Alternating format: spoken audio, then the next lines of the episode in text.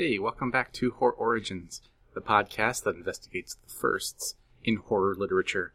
My name is Matthew Tanzik, and for the next 10 minutes or so, we're going to be taking a look at the first story to ever fire silver bullets at the dreaded werewolf.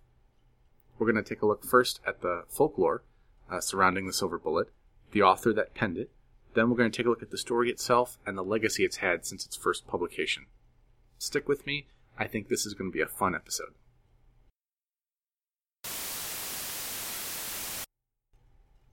Alright, so let's begin with werewolves. Well, werewolves have been stalking around in people's minds for a long time. Looking back at recorded history, we can point to a big uptick in werewolf concerns in the 15th and 16th century, focused particularly in areas of France um, and German speaking countries in Europe. Many accounts with uh, witch hunt like trials are documented, and the accusation of lycanthropy was not one to be taken lightly if you were a European peasant living at that time. But we're going to be taking a look at something a bit more specific than werewolvery in general. We're investigating the silver bullet. And this weapon against the supernatural has a very interesting history of becoming popularized in people's minds. And it comes from a set of real life events that took place in 16th century France and a legend that was born out of those events called the Beast of Gévaudan. Now, this supposed beast terrorized those poor people in Gévaudan from 1764 to 1767 and is credited with somewhere between 60 and 133 deaths of men, women, and children. And people got so scared, and this was so uh, problematic in the area that even the King of France at that time, Louis XV, offered a hefty reward to anyone that could slay the creature and put an end to the bloodshed. Now, to get this reward, many people tried, and reports of death and attacks continued until finally a local hunter, a man named Jean Castel, shot it dead um, during a hunt orchestrated by a local nobleman. Afterward, Castel introduced the idea that the projectile he used to slay the beast was made of silver, and that gave further credit to the idea that the animal that he killed was indeed a supernatural creature. Now, the Beast of Gévaudan is a fantastic legend, made all the better for all the documented things you can still read about today. But still, a localized French legend took a while to reach the minds of horror authors and become well known enough to enter the mainstream culture and popular fiction. Now, early examples of werewolves or wolf charmers in fiction began bubbling up in the 1800s. Hughes the Werewolf by Sutherland Menzies in 1838 or Wagner the Werewolf in 1847 are some good early examples, but you don't get the actual silver bullet rocketing out of the barrel of a gun until Meneur de Loups, or The Wolf Leader, by the prolific and widely read Alexander Dumas in 1857. And even then, if you're an English speaker, you wouldn't likely be able to lay eyes on this story for 74 more years when it was eventually translated and serialized in the Weird Tales magazine in 1931. Now, there's a lot that can be said about Mr. Dumas, one of the most widely read French authors and someone that has found success in many types of fiction across the board. He got started writing in plays, but is perhaps most widely known for his novels The Count of Monte Cristo, Three Musketeers, and 20 Years After. But let's get to the story, and let's let me read a small portion of the story to get you an idea of what this story is like and the first mention of the silver bullet. Well, do you understand? The keepers looked at each other in astonishment. Do you understand now? repeated Mocquet. The thing's impossible, exclaimed the keepers. Nevertheless, it is so, and I will prove it to you. And so saying, Mocquet plunged his hand into the snow, felt about for a moment or two, and then, with a cry of triumph, pulled out a flattened bullet. Why, that's my bullet, I said. You recognize it then? Of course I do. You marked it for me. And what mark did I put on it? A cross. You see, sirs, said Mocquet. Yes, but explain how this happened. This is it. He could turn aside the ordinary bullets, but he had no power over the youngsters, which was marked with a cross. It hit him in the shoulder. I saw him make a movement as if to try to bite himself. But, I broke in, astonished at the silence and amazement which had fallen on the keepers, If my bullet hit him in the shoulder, why did it not kill him?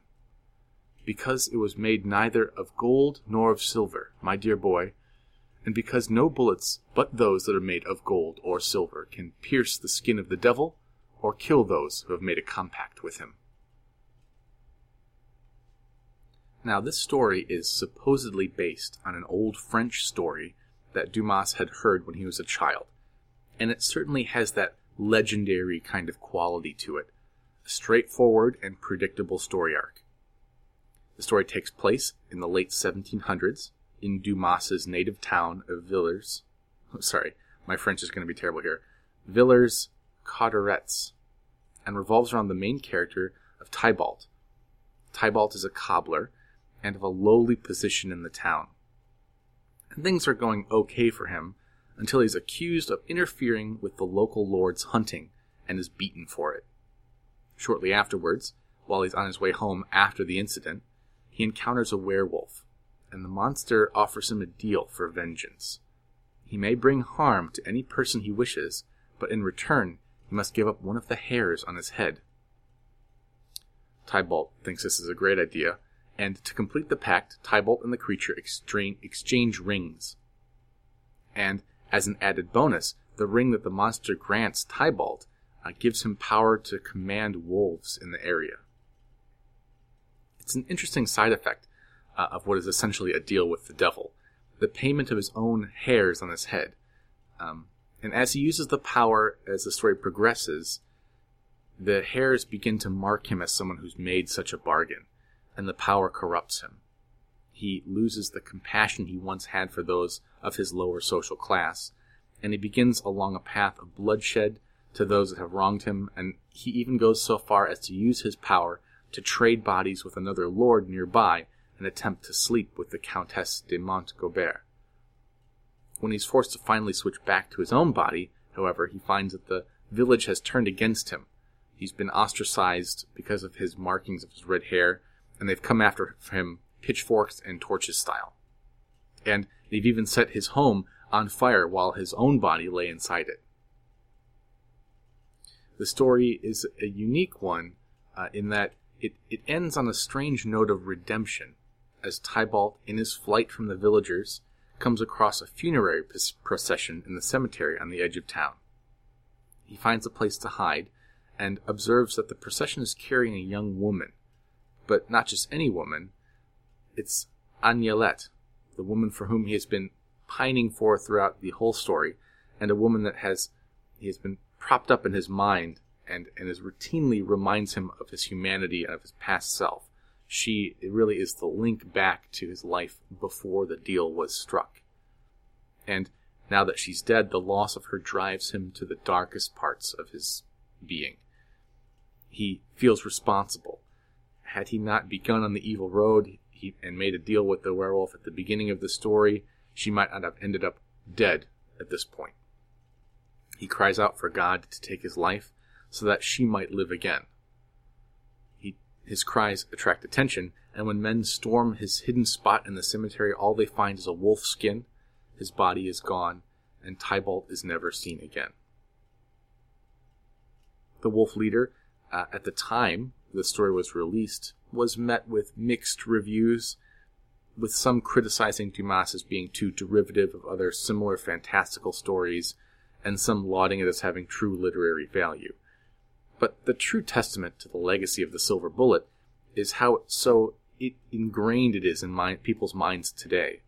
The Silver Bullet and werewolves go hand in hand, and even in just colloquially through our language, it's become sort of a symbol of the cure-all solution to any malignant supernatural force or or any bad thing that's coming against you.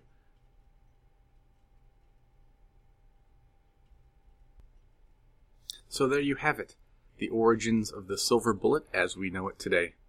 From its grisly past in the poor European countryside to the common trope we see in so many types of supernatural fiction nowadays. It comes as no surprise that such a concept resonated with people. Silver was, since the ancient Greeks, associated with lunar deities, and one that has a long legendary history of offering protection and luck. Artemis herself hunted with silver tipped lances and arrows, So, what better weapon to use to combat a werewolf? Hopefully, you all will now have a better appreciation for this staple in supernatural defense.